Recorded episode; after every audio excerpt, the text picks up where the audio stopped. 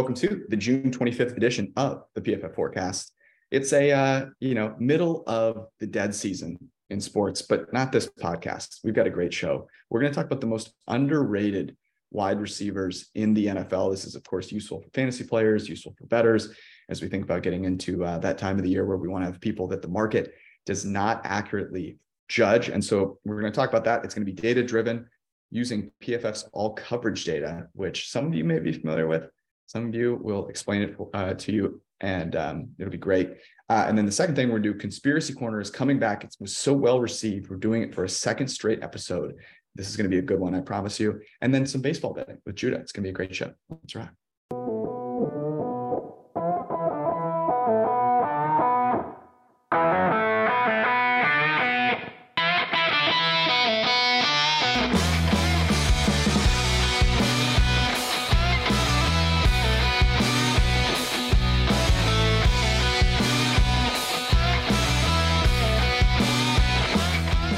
Jealous. I'm sitting here in California now. It's a beautiful day, but Brad, you're in New York. Judah, you're in New York. You guys can bet on. There's nothing on, right? There's nothing on. There's horrible golf on. You know, Keegan Bradley's over here taking 45 minutes to hit, you know, shots. He's up six. Uh, there's baseball. It's all you can do. Okay. I can't bet on this. And you guys are just, you know, passing back winners. It kind of hurts my soul a little bit. I mean, I'm I'm coming off a full day of uh, live betting baseball, living living the good life. Uh, I look honestly, I, I, miss it for you. You know, it's it's uh, it's tough to hear that you can't enjoy in the the same uh, beauty of live betting baseball.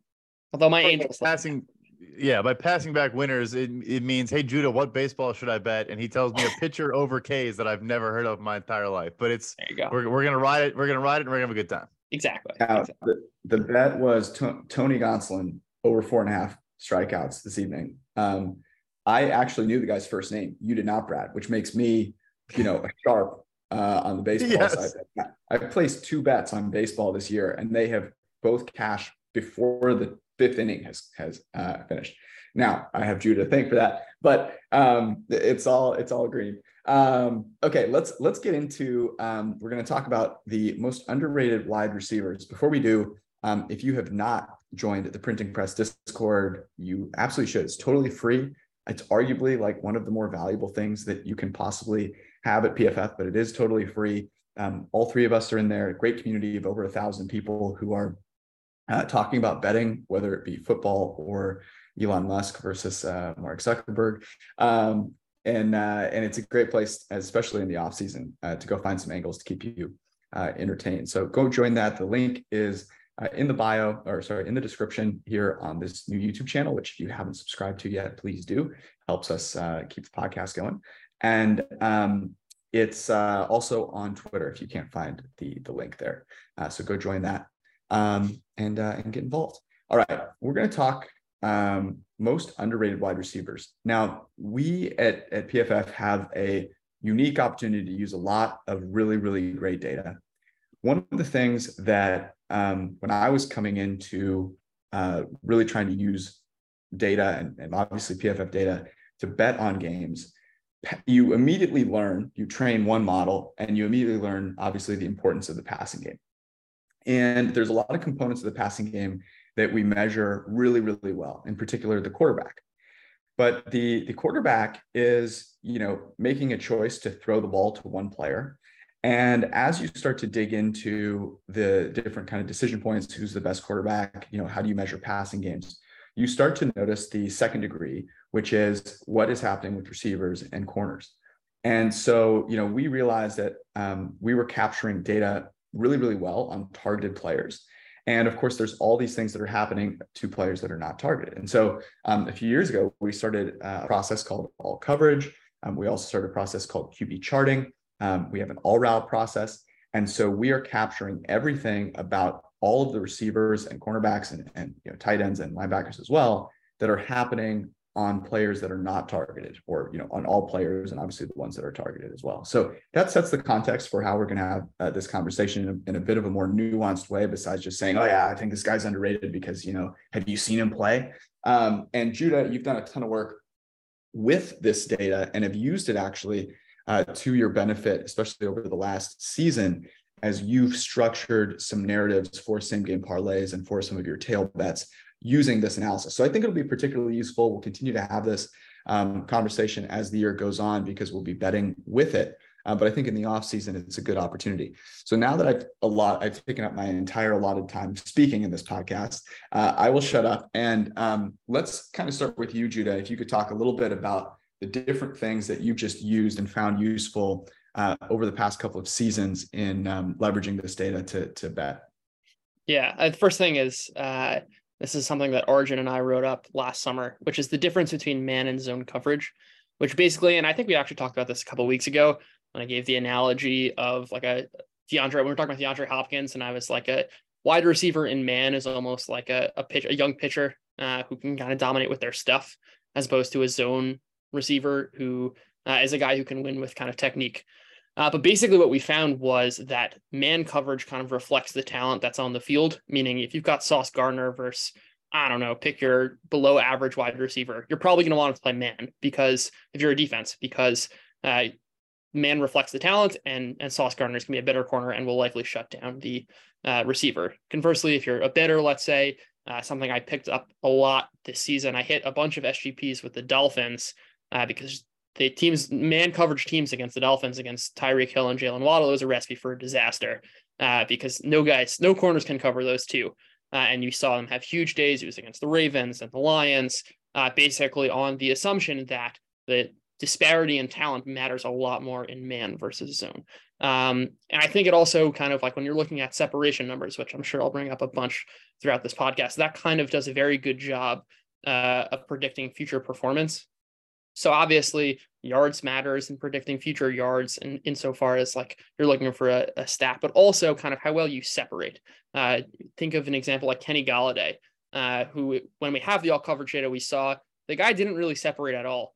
Uh, and it was almost it was a little bit predictable his decline because he can't get open and he was winning in contested catches which previous research has kind of shown to be a uh, fluky and less stable stat um, so that's sort of the, the kind of framework that i use um, which is that I, I care more about matchups and man coverage when i know a team's going to play man because that's just the reality. The talent uh, is kind of muddled in zone as opposed to reflected in uh, in man coverage.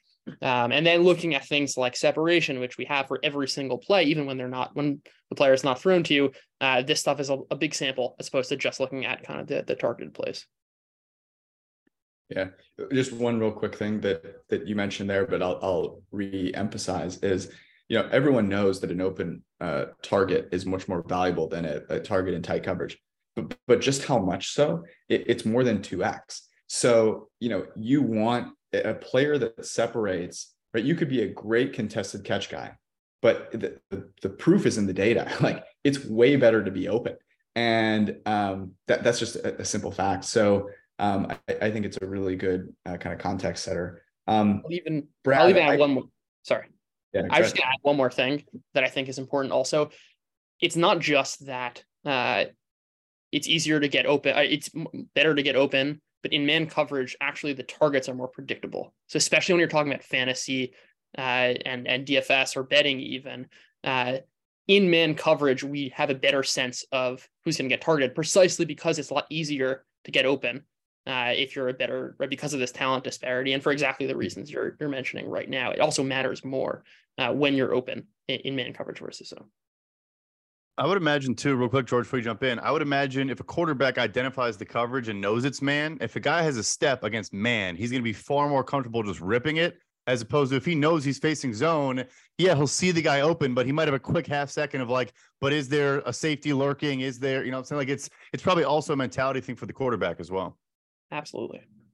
And that's another thing that you can indirectly measure so one of the things that um, through our in our quarterback charting process that we look at is whether a quarterback makes a throw in rhythm.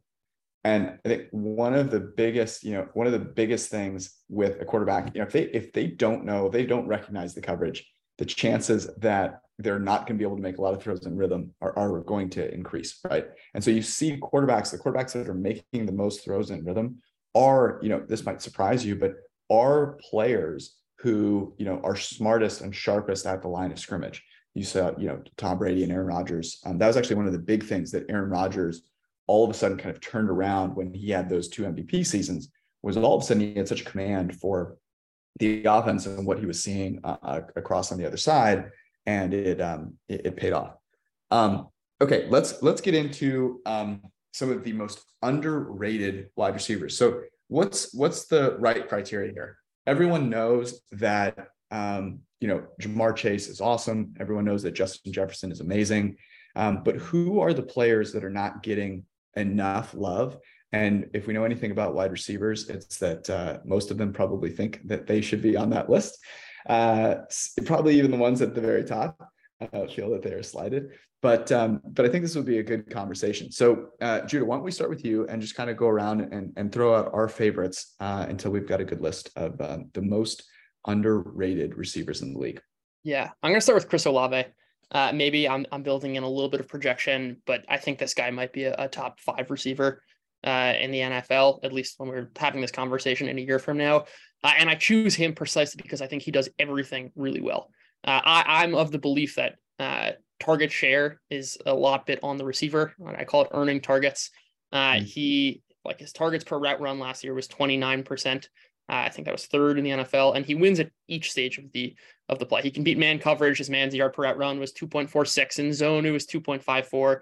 Uh, he separates at an elite clip against both man and zone. He's obviously one of the best deep uh, wide receivers in the league. Uh, he's a guy who can win after the catch in the red zone, uh, and every data point backs him up uh, as a as a terrific wide receiver. Uh, and I don't think it, maybe it's because he was a rookie and obviously he was had Andy Dalton throwing to him. But I think when we have this conversation in a year from now, Chris Olave will be a, a top five guy. I'll tell you like this: you, you, find good beat writers and guys you can trust. Uh, I think Nick Underhill with the Saints is probably as good as it gets. Every tweet of his after camp is like Chris Olave is going to be one of the best wide receivers in the NFL, and people are going to start talking about it like very early in this season. So uh, I think you're onto something there. So you mentioned the criteria, George. This guy is probably more of a known name, but I think for me, the why he falls in this bucket is if I asked you, your 49ers, name your favorite weapons on the Niners, I think he's the fourth name that most people bring up, right? You hear, oh, George Kittle's the best tight end in the NFL. Oh, Deebo Samuel's elite. Oh, Christian McCaffrey is the best running back in the NFL. Oh, and there's this guy, Brandon Aiyuk. So what I love here too is he does show up well. He shows up better in against zone uh, in Judah's um, data you were talking about earlier. He's also top right corner uh, of the metric or of the graph, I should say, uh, against man as well. But what I like, and we do this at PFF, and I think honestly is my favorite part of what we do here is you can marry the data, the pure raw data, with the grades and the film stuff too, um, to get an even better picture. So if you just go in our ultimate package and look at, we chart when a guy is open, wide open. Uh, it's tight coverage, a step of separation, or I think like you know just covered, right? And um, you simply just filter to open and wide open. And Brandon Aiyuk is top five in the rate of, of receiving snaps where he gets charted as open or wide open. So maybe it kind of captures some things that again, like maybe you know the amount of yards he's open over a long haul might look differently, but you can just watch those those clips too uh, and you watch the first 20 30 of them and he's just like wide butt naked open. I, I, think he is an underrated receiver. I think he'd be a number one guy on a lot of football teams. Um, and honestly separate kind of tangent but it's gonna be fascinating what they do. The guy needs a, massive contract next offseason, most likely. Um, and, and, they're obviously not a cheap team. Bosa is about to get a huge deal. He, I think, is a fascinating, you know, a couple years ahead of him because I, I, think he's a dog, uh, and I think we don't talk about him enough, frankly. Yeah, I agree with you. Now, the reason for this, and I know this because I was I was early. Eric started saying this, and and I love it, which is you know never wrong, just early. Um, and hopefully you're only early by a couple of weeks you know uh, uh, see see me and pittsburgh uh, steelers a, a, few years back. But sometimes you're, you're early by a year. Um, but i was early on the Aiyuk kind of over deebo samuel thing. And, and, i you know feel pretty strongly that while deebo is, is a household name and he's amazing the best receiver on that team is is brandon Aiyuk and and, and i would you know i think what shanahan he gets a lot of credit, but he should get credit for what he's done with Aiyuk, which was really taught him a lesson. It's like, hey, buddy, like you got to come in here and work. You've got to be on your your A game, and I think he has been since that wake up call, and like we're seeing it this offseason. So I'd expect him to get off to a really really good start. You saw this in the data, but you also saw this watching Niners games, especially in the red zone. The guy was, to your point, butt butt naked, open, every single time uh, in the red zone. Now he didn't get the ball every time because they had a, a very very large number of options. Um, but uh, but yeah, I think it's a good one. Um, okay, so so my first guy is going to be um, a player who I think used to be a guy that would not have qualified for this conversation, but because he got paid, because then he got traded, and because he played on a team that had a putrid offense last year, particularly throwing the football, he has become, I think, a forgotten name. And this is Amari Cooper. Amari Cooper is amazing as a route runner. Okay. And it shows up in the data. Um, I, I, love this. Of the top, I think it is 20. This is a uh, yeah, top 18 uh, players in 2022. This is actually something that, that Judah tweeted out um, just a few days ago, but it caught my eye. Top 18 guys in targets per route run. The highest man separation grade belonged to Amari Cooper. And it was like not particularly close. he, he is like a, a, full standard deviation, like to the right of basically everyone else um, in how he separates first man. Now, he has been a little bit more of a uh, guy that you just don't find showing up uh, against zone. I think a lot of that is is the the offense kind of stinks and they need to sort of figure it out over there in Cleveland. But against man, he is elite, 2.64 yards per route run against man. Um, and you saw this. Dwain McFarland uh, used to call this out actually. Anytime that they were facing a team, the Browns were that played uh, heavy man coverage, it was you know time to go start and fire up Amari Cooper and and bet his overs. And um, you know that was something that that I profited on uh, quite a bit. So he he's my first guy uh, on this list. I think we have a pretty good trio so far, but let's see if we can uh, tap a few more guys in there. Judah, else that, that comes to mind? Yeah, I guess I'm going for the tier of like guys that everyone knows are good, but I think are a little bit better than that. Uh, hmm. I'm going to go with Devonta Smith here, um, who may be overshadowed a bit by AJ Brown, but like we should not lose sight of how dominant he's been uh, in two years. He's got uh, a 77.6 PFF grade in his rookie year, 81.1. The dude was 10th uh, in WAR last year uh, among receivers. Uh, and again, he's a type of guy who who can win in multiple ways. Uh, he shows up very highly in our separation metrics. Uh, I think it was like 20, 25th uh, in grade. Um, and also is one of the one of those guys who has a, a decent aDOT, but at the same time uh, can win after the catch. And usually we see in kind of inverse relationship. I think a Deebo Samuel, who like by far leads the league in in YAC, but also has an extremely low A dot. That tends to be true. Uh, so Devonta Smith is really not one of those guys. Uh, and again, he uh, he can win in multiple ways. Uh, he's really an elite separator, an elite route runner. I think that kind of shows up uh, on the film, and he's produced. And I think like we kind of lose sight of the fact that like he's a really dominant receiver. Yeah, yeah, that's, no, a, that's a good one for sure. I, and I like what's interesting about the the Eagles. Just real quick, is I think you could make a case uh, that AJ Brown could could be mentioned in this conversation. He is so dominant when he's on the field I think we really saw it start to emerge last year with Philadelphia. But you t- you hear about the Bengals guys all the time, right? Higgins and and Ja'Marr Chase in terms of the best duos, uh, receiving duos in the NFL. I think the Eagles guys belong in that conversation, and I think we're going to see that happen this year. Yeah, AJ Brown. I had a good uh, data point from from Dave Solfaro this past week. He's been top seven in se- or in uh, receiving grade against single coverage four years in a row, and he was like first twice, second one year, and set like he's just he's dominant and, and physical and like a different breed. Uh, I guess another guy that honestly is a name, but I think again we'll maybe get lost in the shuffle a little bit because there's a shiny new toy in Jackson Smith-Njigba, and obviously everyone knows about DK Metcalf. But Tyler Lockett is top 15 in both uh, against man and against zone in the metrics you've shared since 2019, Judah and, and the guy just too like the acrobatic over the shoulder stuff, the, the, the, catching balls through traffic, like the, the footwork, staying in bounds, toe tap, all that stuff, like the fine arts and the detail. He probably has some of our favorite highlights every single season. And I think just somehow gets lost in the shuffle um, of being like yeah, look, maybe he's not going to be a 1500 yard, like, you know, 12 touchdown guy, but he just gets open consistently, has been good for, you know, all the Geno comes in, no slowing down for him at all, playing through injuries the, pretty much the entire year last year, and was still very productive. I think he just kind of goes under the radar a little bit. Borderline. And we're really, borderline of underrated right here. DK, I would say, is one of like, and I, I agree what you're saying, which is from like kind of a, a national publicity standpoint. I would DK is probably one of the most popular players in the NFL amongst, especially amongst the younger generation. Um, you know, which is is certainly one that like cares a lot more about the player and their personality and like all those things. But I think Brad, that's borderline. I'm gonna that's I'm gonna fair. Give, I'm gonna give it to you, but I think it's borderline. Um, Mm-hmm. My my next one maybe this is is borderline too but i think again a guy that has probably fallen off the radar but is i think we've talked about him before. We certainly have poised for a a really impressive return because of the quarterback that he's got and that's calvin ridley a guy that has separated at an elite level.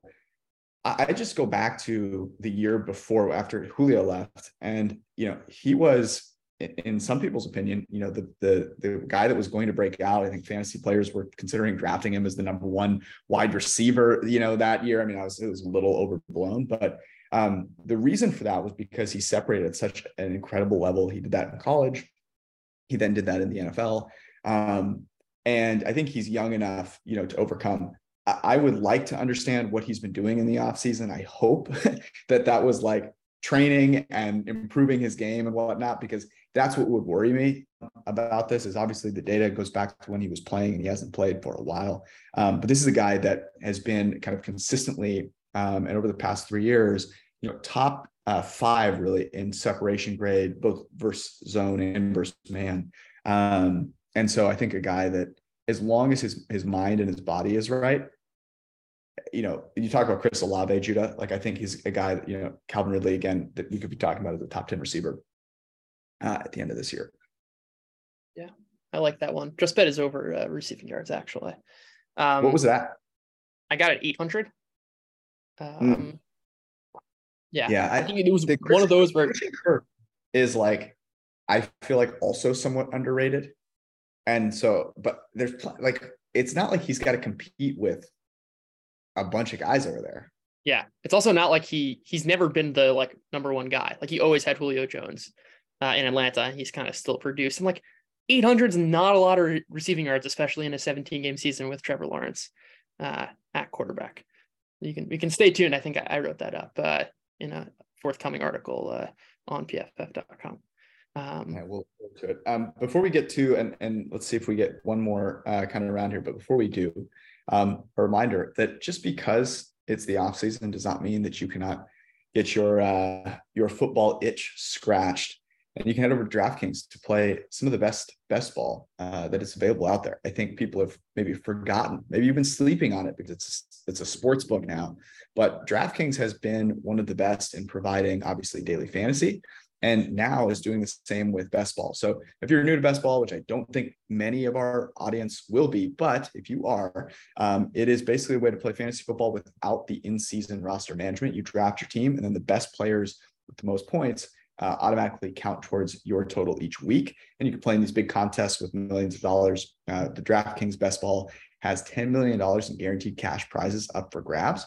So it's a fantastic way to go kind of get yourself ready for the redraft leagues that you have, understand where people are valuing different players, and win some big cash as well. Um, it's the biggest best ball contest that you can enter today, and you can enter it at DraftKings, the DraftKings Best Ball Millionaire Contest. Snake draft team two victory teams with most points at the end of the season will have a shot to take home $1 million in the top prize. Head to DraftKings app and sign up with code PFF. Join the DraftKings $10 million best ball tournament and get your first entry back in DraftKings dollars. So the way that works is you use promo code PFF, you sign up, and then you get that uh, first deposit or whatever it is that you put into that uh, best ball tournament. You get that entry back, and then you can go, you know, bet it or, or do whatever you want. Uh, that's with promo code PFF on DraftKings and the DraftKings app. Uh, if you have a gambling problem, call 100 Gambler. One per customer, opt-in required with $10 entry fee. Bonus issued in 10 DraftKings dollars. Age and eligibility restrictions apply. Void where prohibited. See DraftKings.com slash promotions for details. This ends 7-14-2023. All right. Last one. Uh, Judah, who's the last underrated guy? Yeah, this is a guy who, you know, when someone asks you at a bar, uh, you you like work at PFF, who's the like really underrated receiver, the guy I've never Mm. heard of, that kind of is just like popping.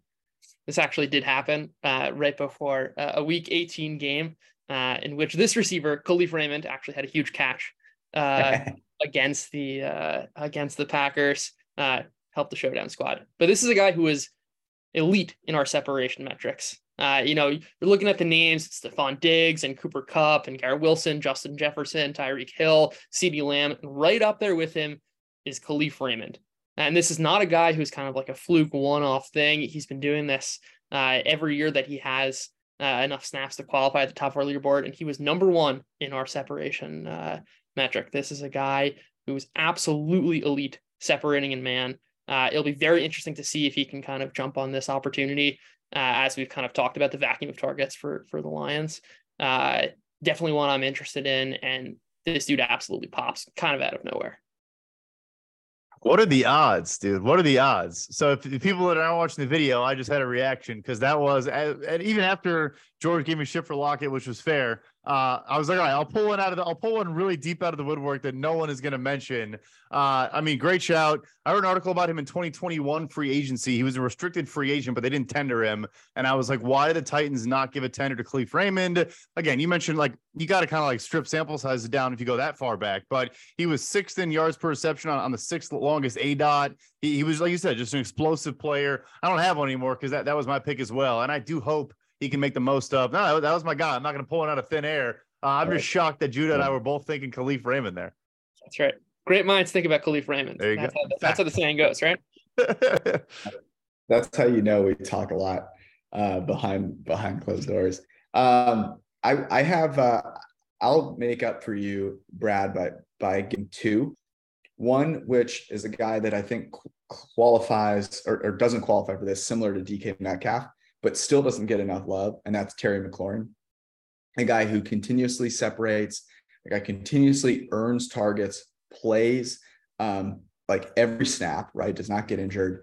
Um, and what I like about him is that he's so versatile. He picks up yards after the catch, but he also goes down the football field we talk about this a lot. You know, Deebo Samuel, like his average depth of target is like, you know, under six yards, things like 5.3 or something like that. Um, and he's a YAC monster, right? And then you have guys who are, you know, going down the football field, but they're not, um, you know, they're not getting as many yards after the catch. You think of like Mike Evans.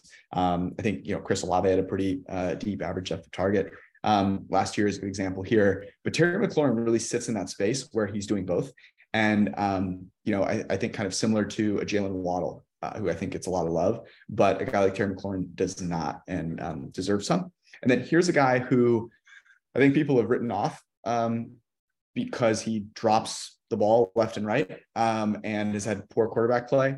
And actually, I think this is a very interesting one to bring up because of the first guy I brought up, which is Amari Cooper. Everyone remembers he had like 19 drops. Um, was his first season or second season. Like this is a nightmare. Drops are not a stable metric.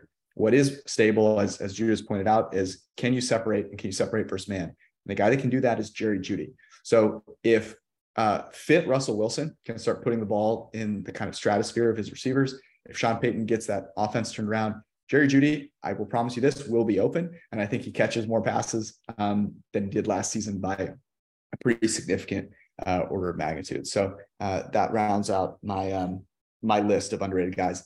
Uh, let's just really quickly, who's the most underrated out of this group? Well, now I have a late entrant, and then Terry McLaurin. If, Tyler oh. Lockett didn't count, Terry McLaurin definitely didn't count. So I'll, I'll just get that out there real quick. So uh, I should I should have thought of this one. Our guy Deonte Harty, who basically didn't play last year. Uh, Judah, he's the original Rashid Shaheed. He's your mom and pops Rashid Shaheed. Yep, uh, yep. In 2021, among receivers with 50 plus targets, uh, he was top 10 in both uh, targets per, per route run uh, and yards per route run. I think he's going to be a fun, exciting, explosive player in Buffalo. Um, but anyway, I'll, I'll vote Kalif Raymond uh, of the group we did originally. Um, he, he's a fun player. He is. I I think it's got to be Kalif Raymond because no one even knows that name. People on this podcast will know who Kalif Raymond is, but to your point, Jude, if you go to a bar and you mention Kalif Raymond, no, no one's gonna have a clue. Can we? Can we bet? You can't. They probably don't even have a line for him. Uh, no. Yeah, that's that's that's the true test, right? You're underrated. That means you don't have a Vegas hasn't even bothered to put to put a line out for you. Um, okay, we've got conspiracy corner. We had a great um, conspiracy corner last week. If you want to go check it out, it was on um, whether or not people are actually placing these absurd like bet 500,000 to win 50 bucks bets on Victor. Since then, I have like come into like two like real situations of this actually happening, which is just so funny. And I can't believe these morons exist. Um, but but they but they do. Um, and so we have a new one. It's going to be very good. Um, and before we get to it, um, something that you will be interested in, especially if you are a parent. None of us here are parents yet, but Brad and I were talking about, you know, getting dogs. And so if you're getting a dog, you're thinking about getting a dog, you're certainly thinking about a kid at some point. It's, you know, a gateway drug. So um, when you are a parent, you should probably be considering your child's well-being. And if you want to give them everything they need to grow and thrive, both now and in the future, you might want to consider term life insurance. I got to be honest with you, as someone that doesn't have a kid, I have not thought about it yet. But when I hear it, it sounds like something that is going to take way too much time and I'm not going to understand. The good news is that's no longer the case thanks to Fabric by Gerber Life that will help protect your family and secure their future, but also not confuse you and take forever. The nice thing about this is you can go use their app. It's designed by parents for parents, and it takes less than 10 minutes. And if it takes less than 10 minutes, you can fit it into your schedule, I promise you. So go check it out. Um, it is very easy. You just simply, all you have to do is uh, go to Gerber Life, download the app. It's very easy. You download the Fabric app by Gerber Life, take the 60 second quiz to find out if term life insurance is right for you. And in just 10 minutes, you can be ready. And you can find this whether downloading the app or just go to fabric.com slash forecast. That's fabric.com slash forecast, F O R E C A S T. Um, and uh, here's the thing I said this uh, last week and I tried to get it out without laughing. I will do it this time. It is meat fabric. I messed that up. Meat fabric, M E E T, not M E A T, M E E T, fabric.com slash forecast, F O R E C A S T to get started. Policies issued by Western Southern Life Insurance Company and distributed by Gerber Life Agency LLC. Use Fabric Technologies. Not available in certain states. Prices subject to underwriting and health questions. For more information, visit us at meetfabric.com slash forecast. All right, conspiracy corner. So the topic for this week's conspiracy corner takes us back to the NBA draft, but a different topic. So the first three picks had been basically slotted in. Everyone uh, was kind of uh, everyone knew obviously when Wembanyama was going to go number one, and then Brandon Miller was the um, e- enormous favorite to go number two, and then Scoot Henderson was the the favorite to go number three. And uh, we're going along. It's been a pretty boring NBA draft betting, you know, ecosystem because of this. There's not kind of a lot going on. Woj has been sending, you know, his messages about Brandon Miller very much you know using as strong of language as he can which is you know he just comes up with different words that basically mean this team is going to pick this guy. Um, and he does a very good job of that.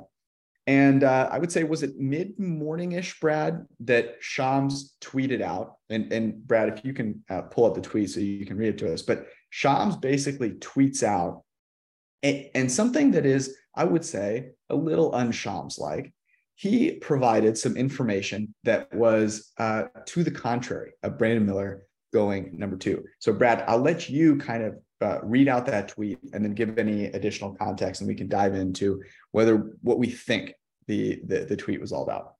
Yeah. Also, shout out me for just finding it in the after he tweeted every single pick in the draft. All right. So Here's the tweet, and I also should say real quick. I think the issue too is the amplification of he went on McAfee like half an hour after the tweet too. So anyway, um, who also worked for FanDuel, but that's we'll get there. So here's the tweet.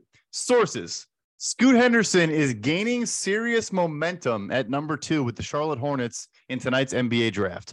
Hornets have been torn over the last week between Henderson and Alabama forward Brandon Miller. Team has final meetings today to settle on decision. Like you said, there are different levels of insiders. This isn't a value statement. Some guys are more speculative. Some guys literally just put out facts and nothing else. Shams generally falls into that second bucket. Yeah, he's generally a facts guy. Good, good context. So he went in uh, on on uh, McAfee as well, and talked about that again. Some of the comments were pretty funny. It was like Shams has been lost since he started going on the Kay Adams show. Um, you know, people kind of all fun and games, but afterwards, um, obviously the uh, the odds change. People see that and you know get all of a sudden excited to bet Scoot Henderson at plus money. So you know, ostensibly a reason for people to go in and bet a guy who ended up obviously not getting picked. Brandon Miller got picked. And here's the interesting piece. Woj on the you know endless hours of ESPN coverage leading up to the draft did not go back on his take at all. He continued as strong as he had the entire time. There was no like wavering, right? He came on, he said he he hammered it. He said they have been zoned in, you know, isolated, whatever word you want to throw out there, and he kind of doubled down on it. So the question is, the conspiracy corner topic is, do we think there was any sort of funny business, implicit, explicit, going on with Shams, who obviously is is a part of the FanDuel uh, family. goes on on the Kay Adams thing. I think he may, might even have his own show or something there. He's you know somehow um, kind of paid by by FanDuel. Um, let's start with you, Judah. What did you make of the situation? What do you think about uh, about Shams here? Uh, I don't think it's possible that there'd be any funny business between Shams and FanDuel. Like the the the risk is just way too much for like what? How much more money are they going to make on the draft after this? Like this is a multi-billion dollar company where like this is exactly the kind of story where like, like it leaks that there was some funny business that like you might see some serious regulation. It just there's no way. Uh, the risk is just way uh, is is much greater than the reward. Yeah, so I agree 110%. I think it's worth talking about. It is interesting. I mean, the articles that put out of like, hey, I emptied my bank account, like that's like you shouldn't do that. Like there's not certainty in these mm-hmm. markets, so I don't have a ton of sympathy, but I get why it's being covered. I do want to say though, in the petty war of insiders, I think Woj may put out the greatest tweet in the history of sports coverage. So his tweet after the pick happened, but I think also kind of throws gas in the fire of our conversation. He said, and I quote, all along, the entire Charlotte Hornets organization has been all in on Brandon Miller. Dash ownership, front office, scouts, coaches. They all see him as a perennial future All Star player. So yes, part of everything is just dunking on Shams, uh, but also it does again question like. Shams, Shams probably just got a bad source, or, or who knows what happened there. Um, but it did kind of throw a little bit more gas on the fire of the entire situation. But any, anyway, I agree with Judah it, it, it's kind of the messy part of having a an insider that works directly for a sports book. But I, I think the uh, the juice is not worth the squeeze, uh, you know, at, at all, really. The, the juice is definitely not worth the squeeze. But this is we talk about this with our bets all the time. Don't coach your bets, right? Oh yeah, this team should pass the ball more. Okay, well I'm going to bet them this week because they're going to pass the ball more. Right? Like that's not that doesn't it don't work out that way right? People make stupid decisions all the time left right and center. So let me just put out you know some some facts to consider here judah see if i can can get you you know thinking about this a little bit to do with tom brady? What'd you say? Tom brady is somehow going to be involved in this conspiracy.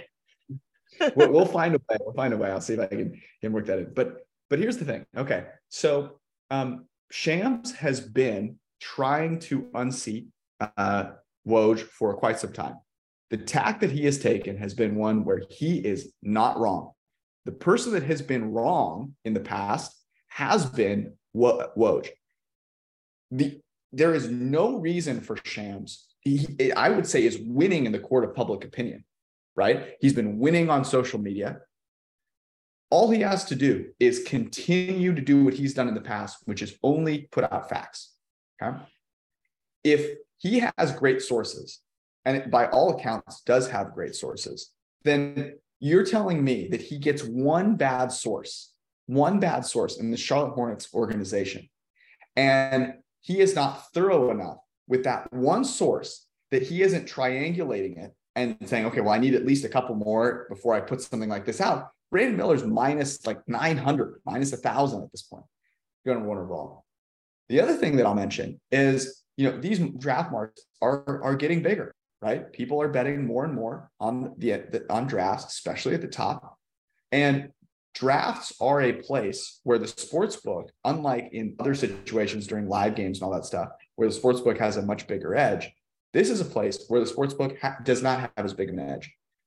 Individual bettors are finding out information in a lot of cases before the sports book right? And so ultimately, this, you know, they're able to profit. It is, we talk about this all the time. Drafts are an incredible place to, to bet. Wish that, you know, the limits were higher, but it just does not square to me, Judah. Like there's just there are a lot of things where this feels and looks different. Would you at least concede that that this is a very different Shams tweet than we have seen in the past? Yeah, I mean it's a it's a complete break from the past. But honestly, you're you're leading me to think of a counter conspiracy, which is that maybe there's something funny going on between Woj and Hornets.